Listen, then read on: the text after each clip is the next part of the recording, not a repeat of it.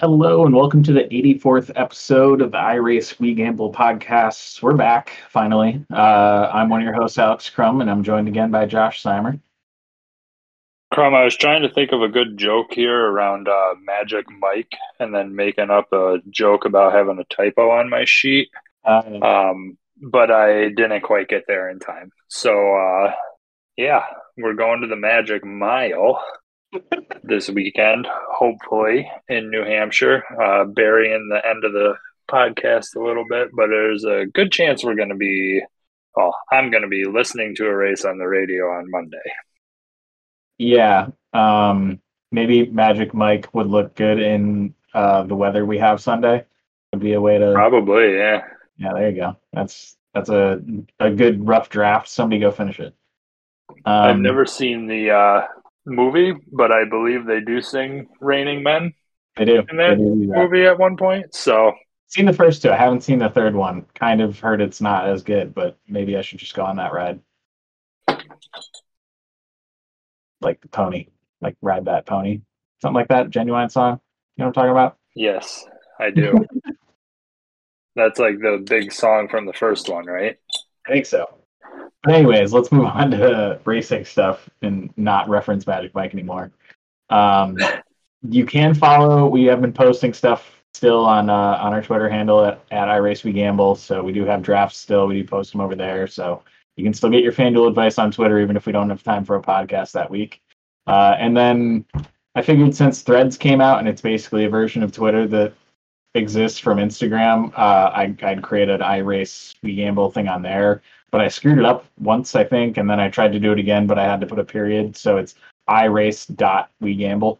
Uh, if you want to follow us on Threads slash Instagram, I'm not really making a priority. I'm mostly just retweeting stuff over there um, or reposting it. I don't know how it works, but just in case it overtakes Twitter in the long run, wanted to jump on there and just at least have something ready.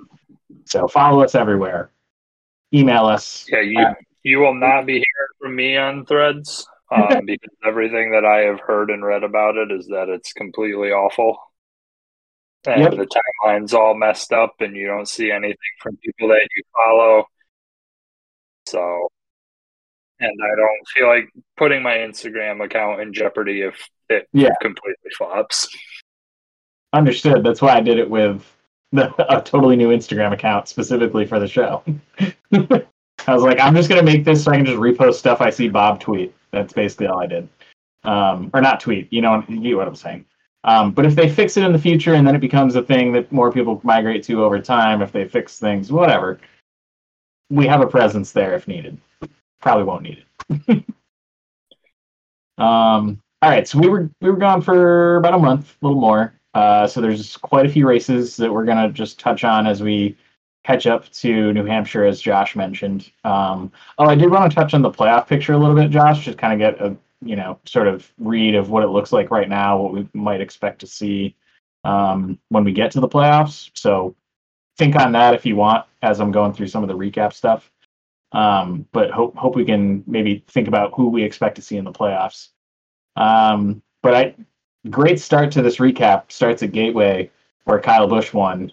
Um, I had my Kyle Cush shirt from you know 3chi.com. He was driving the 3chi car, got that win. Uh, that was really cool. Um, there was a lot of other stuff that happened. There was like a whole Austin Cindric versus Austin Dillon thing where Austin Dillon was trying to say the two wrecked him on purpose, just like Chase Elliott wrecked Denny Hamlin on purpose and got that one race penalty. Um, he was trying to say he should get a penalty, but it wasn't quite as clear. I don't know. There's a bunch of weird stuff going around.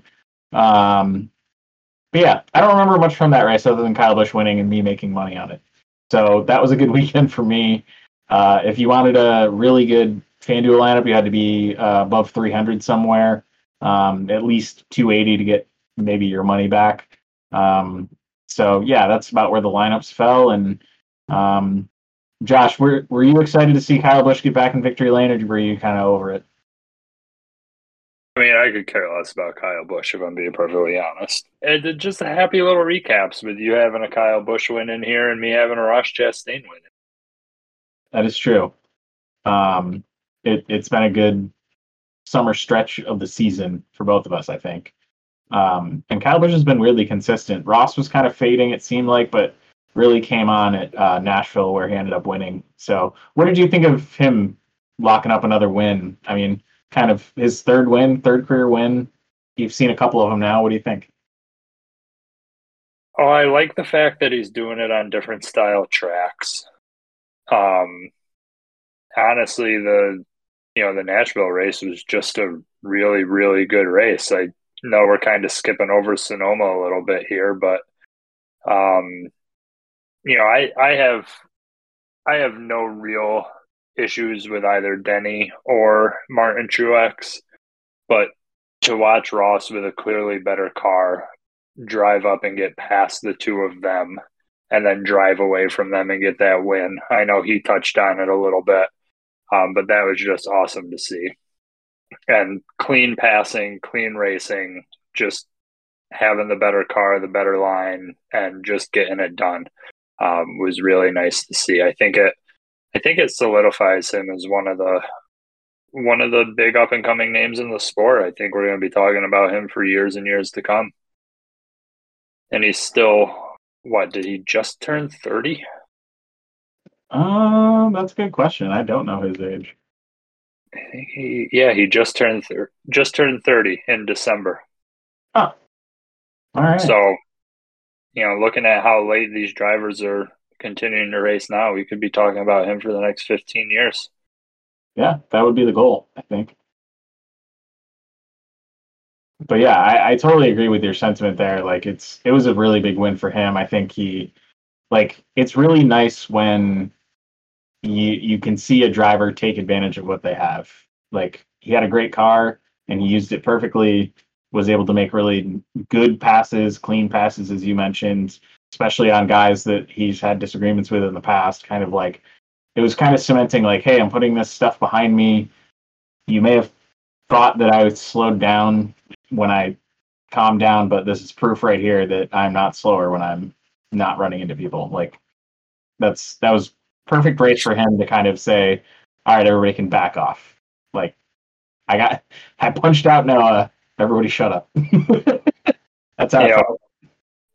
And uh props to the NBC broadcast for getting that wide angle camera out so that you could actually see the melon hit the ground and explode. Oh, it's per- perfect melon uh, camera placement. It was great. So really enjoyed that. I do agree. NBC broadcast is definitely a step up. Uh, just better overall booth, oh, just across the board, really. Um, yes, and the key word in that is booth. I, I, right. I get it. I I get it that they like to be right down at the track, but you can't hear a goddamn word they're saying until they get to the booth. Have them down at the on the track for all the pre-race stuff. If you want to give them five laps down there, give them five laps down there. But the minute you take your first commercial break, get their ass up to the booth so we can hear what the hell they're saying. yeah, it was it was. Funny. I do think they realized that in their second broadcast. Yeah, yeah. I think they're whatever mixing they were doing in the first broadcast was awful because you could not hear them if the cars were near them, and they were near them a lot because they were at Nashville, not Talladega. So yep.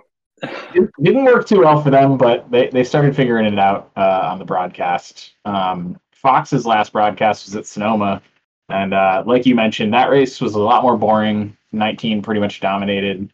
A um, couple people, including Kyle Busch, benefited from some just lucky pit strategy. They happened to pit at the right time based on when the caution came out, since there were no stage cautions. So, um, got to see him kind of run up front and manage a top five. Uh, but behind the 19, it was like the 11, the 45 wasn't really as good as I expected. Reddick didn't really do much for a road course guy. Um, seems like Truex really has a big advantage over him at um, Sonoma, at least. And then uh, the second best kind of pair of drivers were the five of Larson and the nine of Chase Elliott. Chase Elliott looked like he was kind of getting back in the groove in this race. Um, and then Kyle Larson's continued to run well at most tracks, basically. Um, but Truex dominated, um, and he actually won me some money as well. So Gateway and Sonoma were both really good for me at, at that point in the season. over the past like 10 weeks that I've been tracking the bets, I was up like 71 and a half units. So felt really good about that week. Um, but I will say, I'll, I'll give the spoiler the, le- the next three weeks were not as good. I did not win. So after 13 weeks, I'm at uh, plus 49. So definitely dipped down, but still in the positive. So that's nice.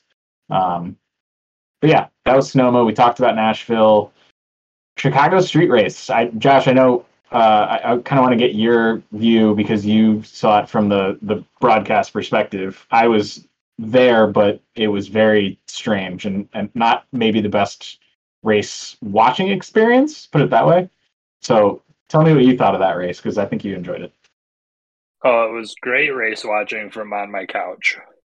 Um, I I have I really loved it. Um, I think the the thing that was cool was they had they used a lot of drone chase cameras in it, and to watch them come around a turn at 45 degrees at 45 miles an hour and open it back up to almost 140 with the drone chasing them and the Chicago skyline right in front of them were just some awesome awesome shots um, and then it was just really good racing. Um, yeah, I was shocked how good the racing was, to be honest.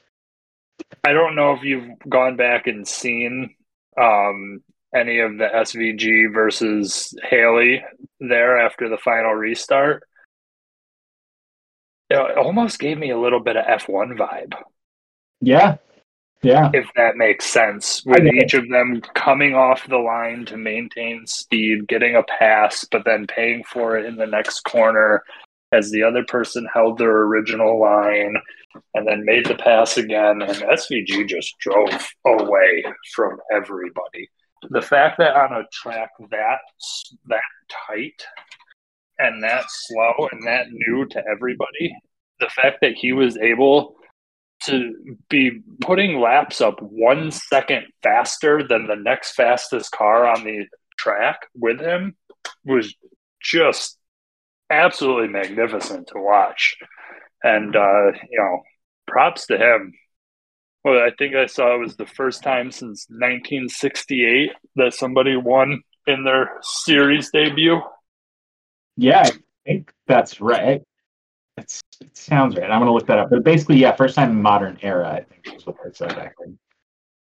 Yeah, and while you while you look that up to try to confirm it, um, good on Trackhouse too. And the broadcast did a really good job about actually kind of explaining what they're doing with the Project 91 this year and having the essentially designated races to have that third team in there and kind of the whole idea behind it of showcasing other drivers at the top of their sport from throughout from around the world in the NASCAR Cup Series.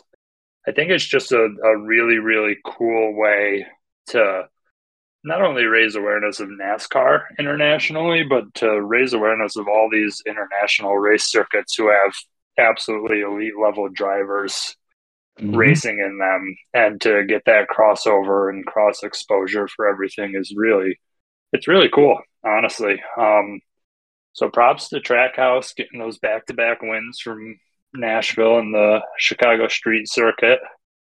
And um, yeah i just i i really really am enjoying everything that this project 91 is about and looking forward to seeing who they have in that car for the next race. Yeah yeah, I mean, uh, that's how we saw Kimi Räikkönen last year at Watkins Glen was through Project 91. So um, very cool that that's paying dividends. And I think a lot of people have made the point that now that someone has won in that car, it kind of gives people on the outside more interest in doing it because if you're a race car driver, are you really going to do a one-off race where you feel like you can't even win? Maybe not. Maybe you're too competitive. Like a Lewis Hamilton, does he want to come to NASCAR and finish 15th?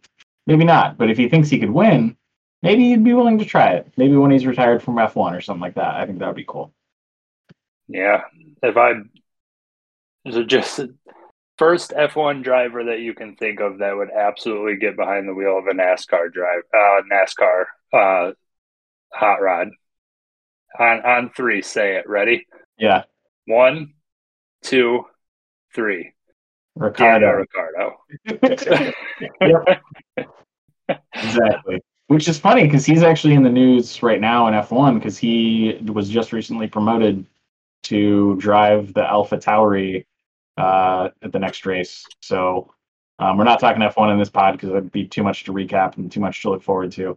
Um, but yeah, uh, de Vries is out. He hasn't performed well. So now it's going to be Yuki Tsunoda and Daniel Ricciardo at Alpha Tauri. But when his F1 Hold run, on, I can give you the I can give you the F1 recap real quick. okay, Max Verstappen. nailed it, nailed it in one. All right.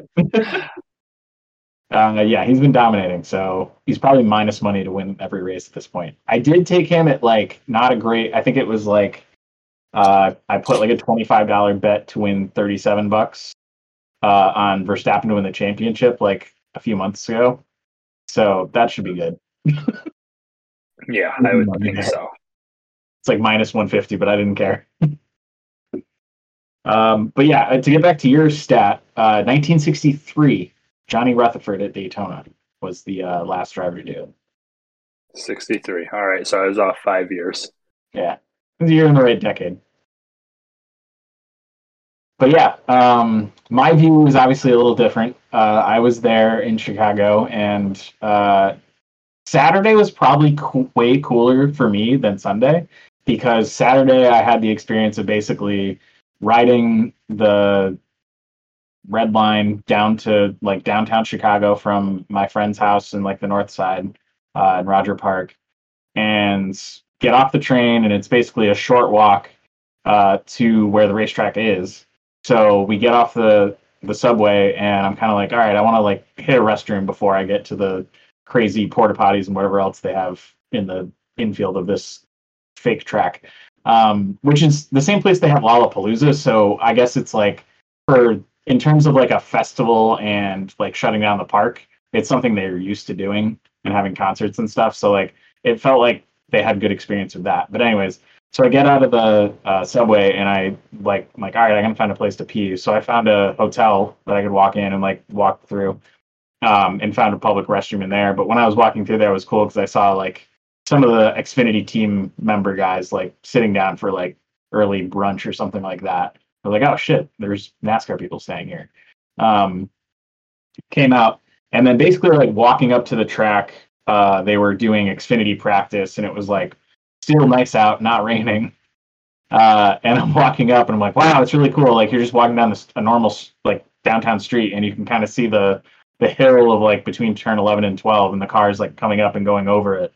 Um, so just a cool walk up experience and just kind of like meandering, looking at everything they did to kind of put up souvenirs and all that stuff, and then watched uh, cup qualifying. Um, got to see practice, and it was also not as crowded, so it was really easy to get kind of close to the fence and see a lot. Um, so I feel like I had a good view, felt like I had a good time. Um, then basically the Xfinity race got started. We started watching that, and then the lightning delay happened, which was weird because it didn't feel like there was anything around us. It didn't feel like there was lightning or storms or anything. So we're just sort of like laying in the park at this point because there's not much else to do. Uh, and we kind of like fall asleep, and then a random security person walks over and they're like, "Hey, you guys have to leave," because they were basically saying like the lightning strike was too close to the park for people to stay in the park. So they were basically kicking people out of the track slash park, and it was a weird experience. But it was just sort of like, all right, I guess they're not going to be able to finish today, so they'll, they'll race tomorrow. Um, spoiler alert: they didn't race tomorrow. They got completely washed out and lightninged out and everything the next day because it was basically a monsoon all over Chicago that I eventually tried to go down and walk through and got completely soaked and had to buy a new rain jacket. And Sarah ended up buying an entire new set of clothes from Marshalls in order to not feel like she was freezing. Uh, and then we made our way to the track and watched probably 20 or 30 laps from the sideline, big crowd, and then watched the end of the race kind of like on the Jumbotron in the park next to the track. So we basically heard stuff and saw it happening on the screen. So it was still cool, but I definitely thought Saturday went a lot better for us. Um, and I, as expensive as it was to get GA tickets, I think it's worth the extra money to get a grandstand spot because I think they're strategically placed in a way that you can actually see a decent amount, and there are TV screens that they can see much easier. So I think those are the best seats in the house, unless you say what Josh did to me, which is find a hotel room that has a good view.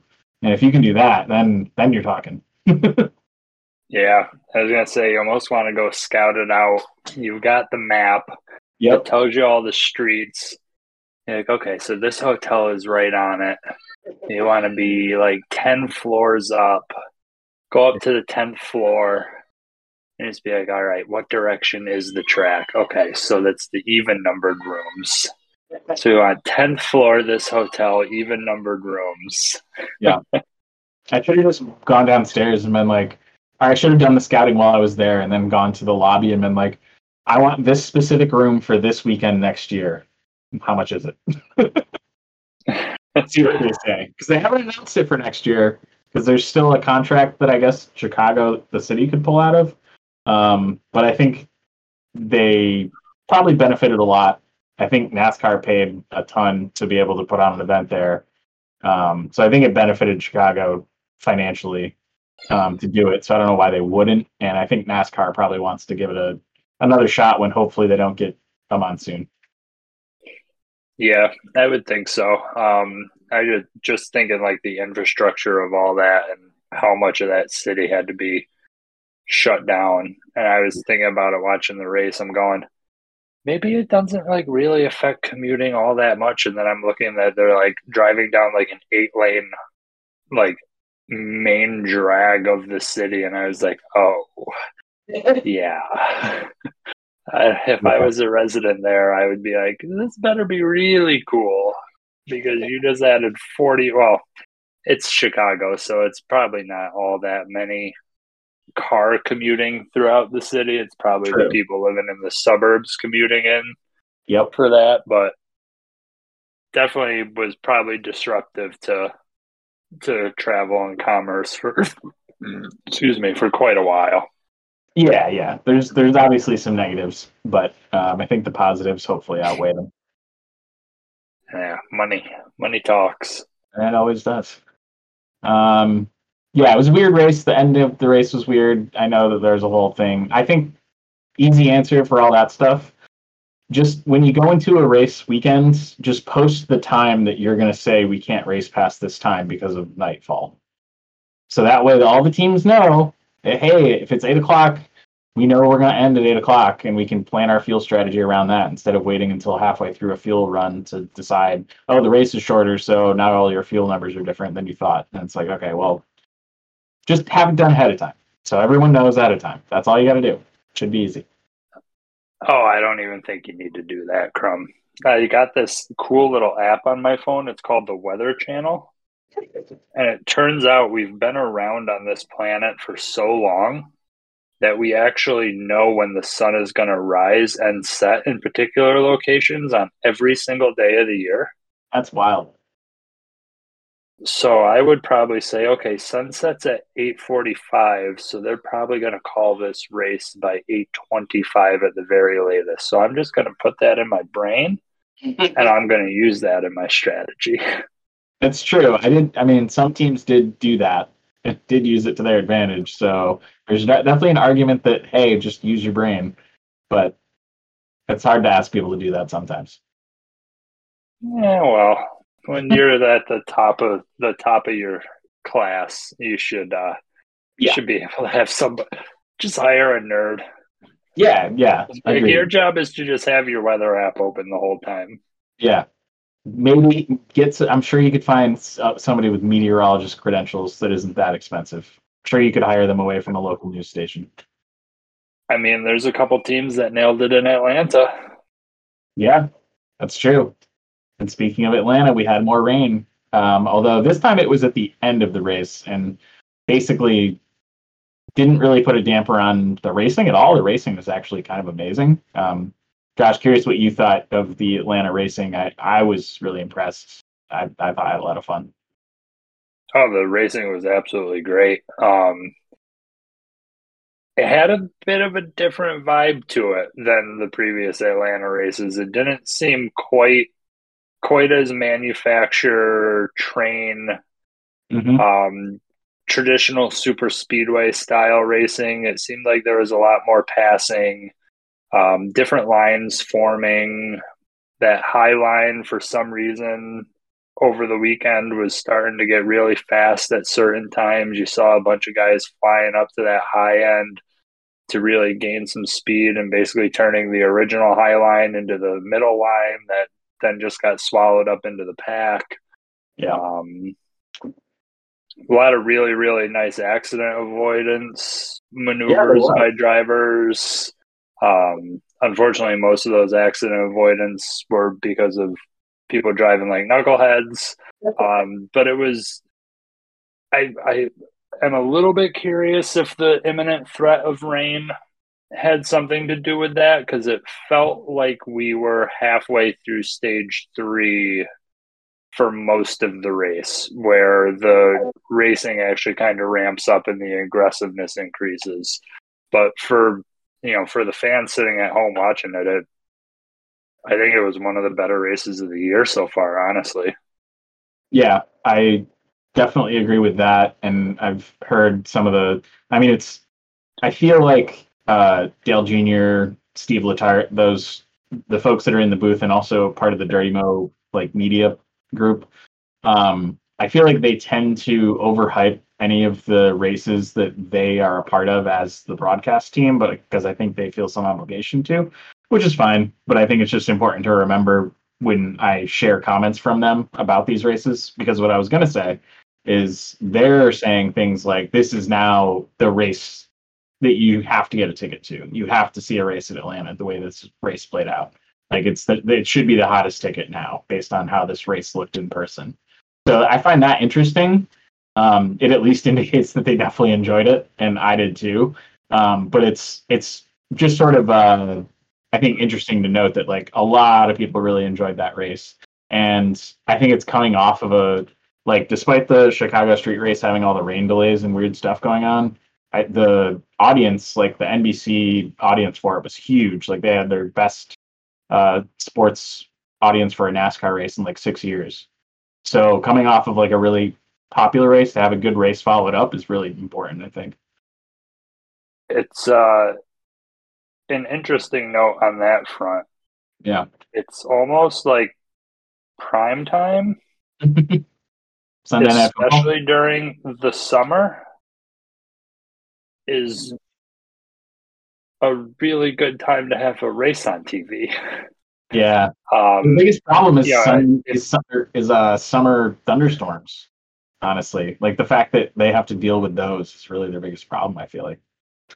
yeah, but in the summertime, that can be at 9 p.m. or it can be at 3 p.m. You're, you're never going to know when you're going to get that. But yeah, I guess as long you as you're not racing in the morning. once the NBA and NHL playoffs end, that was that is when NASCAR should load up their schedule with tracks with lights. Do you think that's a case for them to do like uh occasional midweek Wednesday night races? Like make a make a Wednesday night Pocono 100 and then a Sunday Pocono 100, Uh, or I don't or hate it. stuff like that. I think is maybe a good way to use the prime time. Yeah, I think that would probably damper fans in the stands a little bit, which I do I do ultimately think that is part of the broadcast experience. I Because think when you flip on it on TV and you see that the grandstands are packed, like that's, I mean, think about like the Yankees, who are like a middle of the road MLB team this year, and you flip on a Yankees broadcast and Yankee Stadium, which holds 70,000, has 57,000 people in it on a Tuesday night yeah, and you flip on an Oakland Athletics game that can that's a stadium that can hold 50,000 people and it's Saturday at 1 p.m. and there's only 8,000 people there. yeah, It does kind of kill the vibe of what the broadcast is just seeing the stadium empty. Um, yeah, it's kind of a little bit of a double edged sword, but I don't hate the idea of it, especially during the summertime. yeah. Um, you know, make it make it easy for the local people to get there. maybe You do know, the the Wednesday race can be a fifty dollar ticket. Yeah, yeah. I, I like the discount ticket, or I like doing um, potentially a Saturday night and a Sunday night. Like, why not both nights? You could have basically your stage one on Saturday night if you don't want to make it a, a whole points race, and then you do stage two and three on Sunday. And and honestly, everywhere, you know, everywhere that um, NASCAR is going to be racing, they're going to have corporate ties. And yeah. you know, just recently having the PGA Championship in Rochester, you know, the 14th and the 8th fairways there are just lined with corporate tents. Mm-hmm. And, you know, you give all these corporations X number of tickets to do whatever they want with because they've been putting dollars into the events in the community where it is for years and years and years. Yep. And that's a little incentive just to to get a few more people there. I think there's a lot of a lot of possibilities with how to get asses in the seat, um, for lack of a more eloquent way to say it. But there's there's definitely possibilities. Um, and it, when it's a large event like that, like you know, you're you're maybe not going to get that like in Las Vegas. Yeah. But somewhere like New Hampshire, somewhere like Pocono, somewhere like Watkins Glen, yep. um, you are going to get that because it's it's something to do yeah. on a weekday night. It's not a huge time commitment. You know, you get out of work, you go home, change your clothes, head to the track. Yeah. You're there from 6 p.m. to 9, and you can still, you know, get home, watch a TV show, and, and go to bed when you normally do. Yeah. But it's a it's an event. It's something to do. You know, with just going back to the PGA Championship in Rochester, people were there every single day. That place was packed Monday through Sunday. Yep people people will go. They will make time to do things like that. And I yeah, I think it's an avenue that could be worthwhile for NASCAR to explore. This is also me, you know, I don't think I've ever mentioned this on the podcast before, but I used to be an events coordinator for um, a few nonprofits in the Rochester area. Yeah. Um, that was was my career for six years. So I, you know, have have my mind my mind can work in a way of how do we how do we maximize the impact of right. of everything that we're doing when throwing an event so i think there's there's a lot of avenues that that can be reached i'm sure nascar has a team that's oh. working on that um yeah. but you know if they're listening send us an email iracewegamble at gmail.com i'd uh love to get on a zoom call with you guys and and and chat about some possibilities because they're definitely there Oh yeah. Um, and especially in the summer when there's the sports lull, we all know it. We've yeah. not had NHL and NBA for just about a month now, and everybody's kind of settling into the, the when does the NFL start yep. feeling. Yep. Um, to watch some? So, yeah, yeah. You know, what are you going to do? There's no no college sports right now because it's summertime. It's it's MLB or you know some golf, which obviously I love to watch. You've got Wimbledon going on right now, but they're you know few and far between kind of things. Yeah. NASCAR is still a weekly staple, and there's there's a way to maximize maximize on the lull. And you know if if the corner of the market that you take is the summer lull, that's still a corner of the market that's ripe for picking because people want their sports, they want their competition, they want to see people doing it at the highest level. So, yeah, I don't know. There's there's some things that they could do. Obviously, they've been doing it this way for a long, long time, and there's the argument if it's not broken, don't fix it. But um, you can always tweak and kind of grow with the times, and yeah. I think on on that, and I don't, I know I've been vamping for a little bit right now. Um, you got broadcast deals that are coming to an end. Yeah. And streaming being the future, you have a lot of opportunities to open new doors and and put your foot through them right now. If yeah. you're NASCAR, especially with the you know, the bulk of the season is in the sports lull that we're in right now. So find those opportunities and you know, expand on them. It's it's worth at least trying it. Yeah. Agreed. yeah, there's a lot of curious things they could try. Um, they're honestly jogging my mind about some ideas regarding their subscription service and how they could leverage that to be a ticket discount or something. There's there's all kinds of ways to to enhance the the fan experience and give them a reason to want to come to the track potentially more than they already do. Yeah, and they also got to work on maximizing their fantasy impact. Yeah. It's their really fantasy not, and their their fantasy and their gambling impact. Like nobody wants to go to the NASCAR app to do a No. season long NASCAR fantasy league. Get in with Underdog, get in with FanDuel, get in with DraftKings, you get in with Sleeper. Anybody who's doing daily fantasy type things, year long fantasy type things, get in there and, and find a way to to make it a little bit more robust. Yep. Totally agree. But uh yeah, it's this week um in terms of fantasy and betting and all that stuff, it was it was William Byron who ended up benefiting from the rain and uh what he ended up choosing to do with his strategy. Um but he did make a pass for the win. I think it was on AJ Allmendinger. So um props to him. He got his fourth win of the season. He's the points leader. He's having a really good year despite having one penalty and then one other penalty that was taken back. Um but still, even in spite of all that, he's he's doing having a really good season. So, uh, good win for him. Should we should we take a look at the playoffs? I'm curious. Do you have any reaction to to what you're seeing? Is my color coded chart helpful enough? I think it's wild that we are that we have 11 unique winners with Byron having four and Kyle having three. Yeah, Like that is wild. And just taking a cursory glance at this, four, Harvick yep, probably got a decent shot this weekend. yep, The 17 and the six have just been the model of consistency all Mhm. year. I know I am constantly looking at that team when we're doing our drafts, and I'm going, do I really want to go in on these guys? And more often than not, I say no.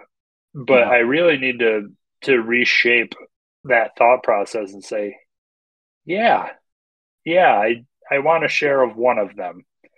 Um, is they've just been consistent, consistent, consistent. Uh, the 99 has a possibility of winning. You've still we've still got two super speedway races left. One more Daytona and Talladega, uh, or is it just Daytona? Just Daytona in the regular season. Then we have Talladega in the playoffs. Talladega in the playoffs. So we've got one more super speedway. That could be anybody. Yeah. Allmendinger can take a road course. Cindric could take a road course. Haley could take a road course as long as SVG is not in there. Uh, the nine is sitting out there with no wins. Yep. Um, clearly, at this point, it's looking like he needs to get that win. Um, but I would put my money on him getting a win. Uh, Watkins Glen hasn't come up yet, and he's really, really good at Watkins. Yeah, Um, and also the 48. yeah. 48 could get a win. 40, 48 could get a win. And even with seven of the wins taken by two drivers, I still think there's a really realistic chance if you have to win a race to get into the playoffs this year. Yeah, it's it's going to be really interesting to see who ends up winning the next few. Um, with it being New Hampshire, and then actually I need to look at the schedule, but I know the Indy road course is in there, and like you said, Watkins Glen, so that's at least two, at least two road courses, and then you also have Daytona, as you mentioned. Um, let's see, what's the schedule? We But I guess- still got Bristol Night, right? That's in the playoffs now, I think, though, right? Is it? I think so. Schedule. All right, so we have New Hampshire, Pocono, Richmond. So Richmond's the short track. Then you got Michigan. Pocono is a complete oddball with the three corners. Yep. Michigan, which is the two mile big track. Indy Road Course, walk. Wow, the last three. Indy Road Course, Watkins Glen, Daytona. So you could go into the last three races with 13 winners and end up with 16 pretty easily. Yeah, especially if Chase Elliott's not one of those winners Right. with two road courses there. Cindric, road course guy. Allmendinger, he's won at Watkins before. Yep. Oh yeah, it's uh shaping up shaping up to get kind of kind of nuts going into that playoff push. Mhm. All right. I think we're on to New Hampshire. As long as Bill Belichick is on to Cincinnati, we're on to New Hampshire. Where we're either gonna live free or uh, get really wet on Sunday when it thunderstorms. Yeah, sorry. This is uh Hopefully, get out of the grandstand before we die. yeah. yeah, hopefully nobody's living free too hard up there in the grandstands. That would be a bad idea. Um but let's oh man. Let's let's talk about the the stage lengths real quick. 70 laps to start. And this is for a Monday race at this point, we think. Um but Chicago wasn't supposed to be that rainy on Sunday, so you know, maybe it'll be the opposite. Who knows? It's still Thursday, man. We've got three days. We know how summer weather in in the northeastern United States goes. Yep. So 70 lap stage one, 115 stage two, 116 stage three, because it's the Crayon 301, I think, sponsored by Crayons. So that's something. I hope we get some nice, colorful paint schemes. I hope so too, but I don't know that they're going to be that great. Uh, I hope there's cool- somebody just with a box of Crayolas right on the top of their car. It should be on should be on one of them. But yeah, pretty straightforward. Seven sets of tires for the race, but they're probably just going to stop if there's a caution after maybe like 50 laps or so. I think there was some caution two tire strategy stuff that went on last year, so keep an eye out for that when it eventually happens. Um, should we just get into the draft, or do you want to say anything else about the New Hampshire mile?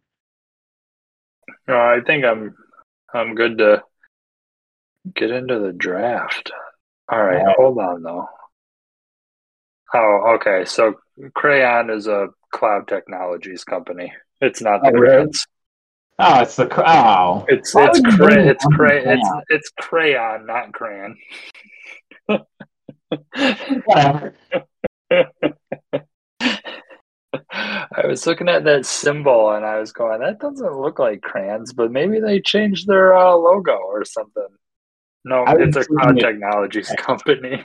You can cut that if you want. No, it's fine. I want it in. No, it's got to stay in. Yeah. All right, I'm starting the drafts with my lock and the easy choice of Christopher Bell. Interesting. Is it? He's the he's the third cheapest JGR car at thirteen thousand. Yeah, it's wild. Yeah. This whole, um, honestly, this en- entire um, slate looks a little bit weird. It's not exactly what I was anticipating opening. Well, you've got some uh, decisions to make because I, I made myself a little draft board. I crossed my first number off the list. I've got one, two, three, four, five, six. I got seven more numbers to pick from, and I'm hoping you don't pick any, but you probably will. Well, I got a feeling I'm going to hammer two of them right here. Kevin Harvick up to eleven five. yeah, I was hoping to see him in like the 9 8 range, if I'm being perfectly honest. Three races in the last three years, two top fives, all three in the top 10. Mhm. Not really a lap leader, but I am going to start my draft off with the best driver on this course, on this track over the last three years. A win, two top fives, all three races in the top 10, an average finish of 3.7. He has led over a quarter of the laps that they've run here in the last three years. And he conveniently falls inside of the buy low window. I will take the six of Keselowski. Wow. Those were some more impressive stats than I was expecting, I'll be honest. I had eyed him, but I, he was not on my board. He is my buy low. All right. All right. Now I got to just make sure I get myself a Toyota. Ah, there's a part of me, for money saving reasons, that wants to drop all the way down. But I'm just gonna go. I'm just gonna go ahead. I'm gonna hammer right up at the top. He's been hot lately. He contended the last few races, including Atlanta, where he was looking very strong as well.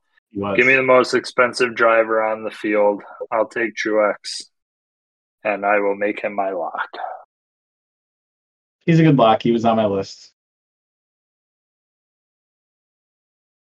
Saw that one coming. So clearly, we're uh, feeling good about the JGR Toyotas. Yeah, they're uh, since we both locked them. Yep. Well, yeah, yeah. And I'm going to now switch over from Toyota to Chevy. And I'm going to take Kyle Busch, mostly because of his performance at Gateway. Um, and he's never been, he's won here before. He's he's decent here.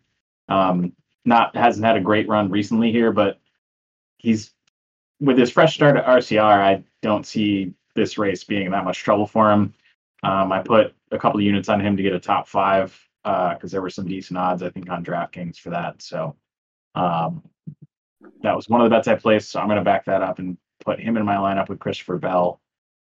And now I'm going to drop down or up to Denny Hamlin. I'm going to take another JGR Toyota um, spending a lot of money, but don't care because those three are way too good here. So I have the 20, the 8, and the 11. And no buy lows yet. No, sir, not yet. Your budget is looking rough. Your budget is looking like I have the entire board available to me right now. Yeah, for reference, I have 6.2 per driver but I'm following my draft board. It's working so far.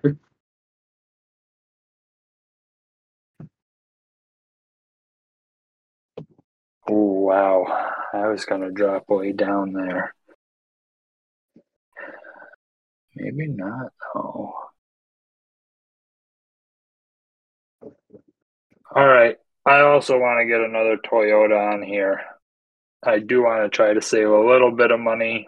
So I'm going to go with the 54 Ty Gibbs. Love that. Plus, I think you could have got something funky going on there if you would have taken a Ty Gibbs, Justin Haley combo or something like that. Would have been able to fit into your lineup. Mm hmm. Mm hmm.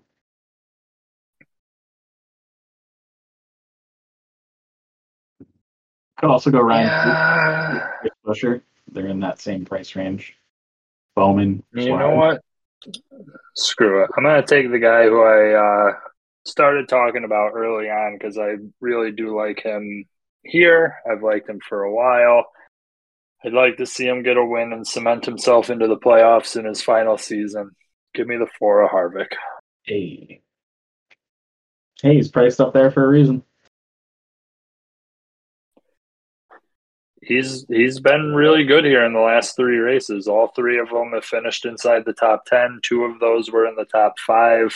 Not a lot of laps led, but the way he's been qualifying this year, I'm going to assume he qualifies around 17th. And if he's a lock for a top 10, then I will take those seven differential spots and just hope that I get the Keselowski or Truex win, basically. Yeah, uh, just have the thought if qualifying gets rained out, it would go by the metric, which would use some of previous race performance. How did he do in Atlanta? I'm trying to remember now off the top of my head. I think he got wrecked. Oh yeah, yeah, yeah. He was uh yeah, he was in a wreck. He was down near the bottom. So if qualifying gets rained out, he'll have a really low starting position. So I actually like that pick already because they might not qualify. Um, so nice, nice snag there. Where was he? If he was officially thirty first and Yeah. five laps off. Yeah. So he had issues late, uh, along with Ross Chastain and a host of others, which ruined some of my bets. So didn't have a good week in Atlanta. But kind of expect that. Um, all right. So my fourth driver is not Bilo eligible, Josh. it is the 12 of Ryan Blaney, which leaves me with 3,000 in my budget. So now- Oh, now I feel like I have to guess where you're going. Oh, I mean, there's only one, two, three, five options I have. So I was gonna get wild with my lineup because there is somebody down there who I like once or twice a year. I like to throw a dart at him and Yeah. see if it sticks. Um, I don't think that's gonna be where you go though. I am gonna say that you are probably looking at Gragson. No, I'm actually looking. What do you want me to say? Yep. uh, at Ryan Newman, and then but if Ryan Newman was somehow taken, I would have gone Cole Custer. Okay. That 15 So card. Cole Custer was going to be my second guess. what was going to be your second? Custer. Ah, yeah. I I'm overlooking him slightly, but like I would not be. It, we could put him in guys who missed if we need the room, but I don't feel that strongly. But I I I don't hate if you want to build this kind of lineup where you have four really expensive drivers. I really like using Newman or Custer. Basically, what I'm saying. And And the uh, guy who I usually throw a dart at once a year is Ty Dillon, who I was actually eyeballing a little bit all the way down at 2000. Yeah, yeah. He's cheap. If he survives, he might have been worth it. But uh, yeah, my my strategy going into that was I I want the eight or the nine, and then I wanted two of those top three Joe Gibbs Toyotas, and then I wanted the twelve or the twenty-two, and then the fifteen and the fifty-one. That was kind of my parameters I wanted for my lineup. I don't hate it. So how are you rounding yours out? How much money do you have left? Actually, I don't know. Well, I was going to round mine out with a 9500 Ryan Blaney. Oh damn! You didn't expect thinking, thinking that that was a easy pick for me to just snag at the end. Damn. Gotcha.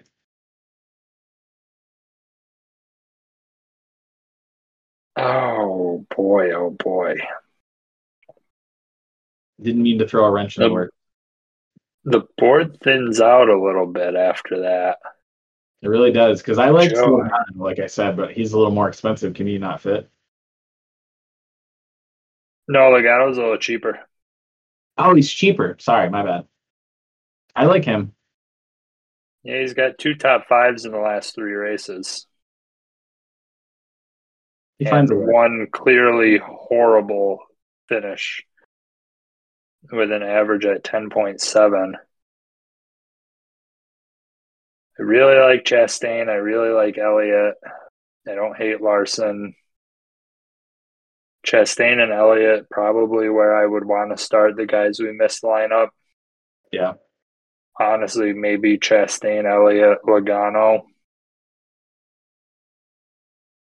to start that. Ah, da, da, da. Do I? I kind of want to get a Hendricks in here, but unfortunately, the only one who I can get in is the 48. I'm not loving him here. He's clearly the worst out of the four of them at New Hampshire. Almirola's had some success here. It wouldn't surprise me if they are able to qualify if we see Almirola on back to back poles but I can't really trust him to stay up there. He did win two years ago, Almirola.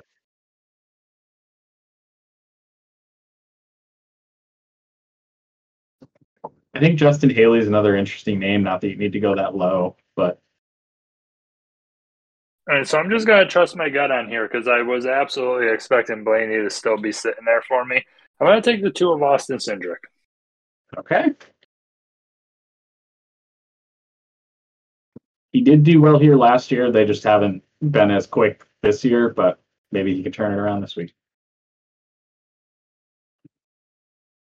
That's just a, a full shot in the dark right there, but just a a gut feel on that one. Yeah. All right. So you said to start guys. Do not love my lineup. No. That means my my board worked. I mean, I love because I love Keselowski, Truex, and Harvick, but just Yeah. I don't feel like I have any of like the the big bigs right now. If that makes sense. It does. It's weird because we don't have Larson, and now I'm realizing that. Um, or Byron, which they're obviously very good, but I don't know if this is really their track per se. Maybe Larson's more so than Byron. I definitely like him more than Byron, but that would put our lineup. Oh, that's not bad actually. If we did Chase Elliott, Ross Chastain, Logano, and Kyle Larson, we still have 8,500 left. So that's Larson, Elliott, Chastain, and who? Logano. Logano.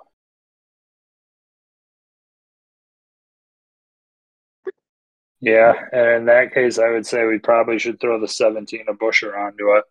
Sure, can't go wrong there. It's crazy that Chase Briscoe is more expensive than him with how the year that he's having. I don't understand that at all. Price swap those boys. Yeah, I probably would. They're both in Fords. I just think it's the history of SHR doing pretty well at this track. Mm-hmm. Got to be the only thing. Yeah, I, I like that lineup a lot for guys we missed. There you go. And uh, In case, lineup- in case anyone missed it while we were running through that, that's 5, 9, 1, 22, and 17. Yep. Um, and I made a lineup before the podcast using the same parameters as the board I had created, obviously. Um, and in that one, the only difference I had was I had the 19 over the 11, which it maxes out the budget, but I like the 19 more than I like the 11. You just picked him before I had a chance. So, um, yeah, definitely agree with uh, with a lot of the names and numbers we've listed here. Um, we've already talked about the weather. Anything more to say? No, I mean, I suppose I go into quick detail on it right now. We got thunderstorms with local heavy downpours tonight, chance of rain 100%. Friday, thunderstorms, potential for heavy rain 80%. Overnight, thunderstorms 70%. Saturday, scattered thunderstorms developing during the afternoon hmm. 40%. Saturday night, cloudy skies early with thunderstorms later at night 70% chance of rain. Sunday, thunderstorms, potential for heavy rainfall, chance of rain 100%. Sunday night, thunderstorms likely in the evening, then a chance of scattered thunderstorms later on, chance of rain 70%. okay. Monday, intervals of cloud and sunshine. A stray shower or thunderstorm is possible. yeah. Okay. So we actually nice- might be qualifying it on Saturday then. Yeah, it's possible that they'll get the qualifying in on Saturday, be completely washed out on Sunday, and then we'll probably race. I don't know, probably around 11 a.m. noon Yeah. on Monday. Sounds about right. That would be my guess. Is there a, I want to put a prop bet on it now, but I don't think that's available anywhere. No, probably not. Apparently, Caesars would be your best bet for that. Yeah, Jesus. They have so many options. I, for the listeners, I checked Caesar's Sportsbook finally for the first time in a long time. Um, and went to the NASCAR, and it took a couple clicks to actually get to the page where I could see all of the options for an event. But once I got there, they had like every possible bet you could think of. Some of them didn't have as many options as others. So like there's some weird combination bets that they just have in their own category, but it was still a shitload of bets. So if Caesars is legal in your state, you want to check it out.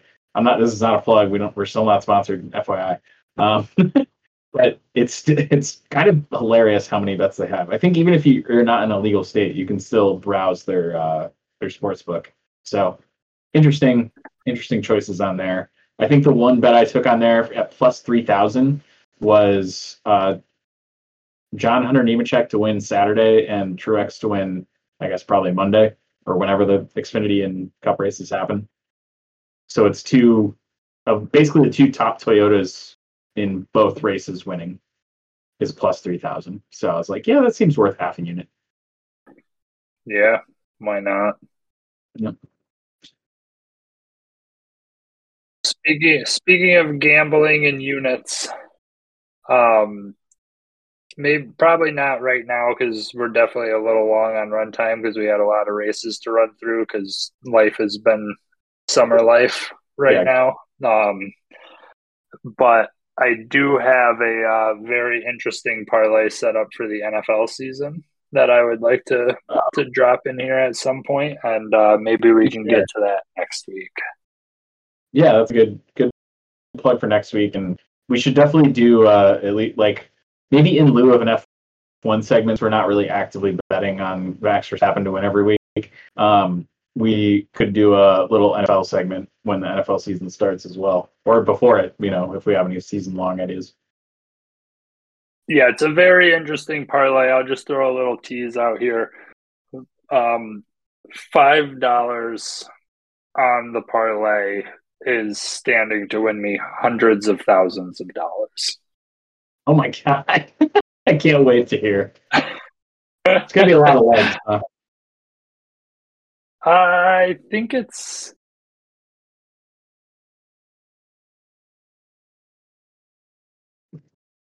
six legs. Okay, wow.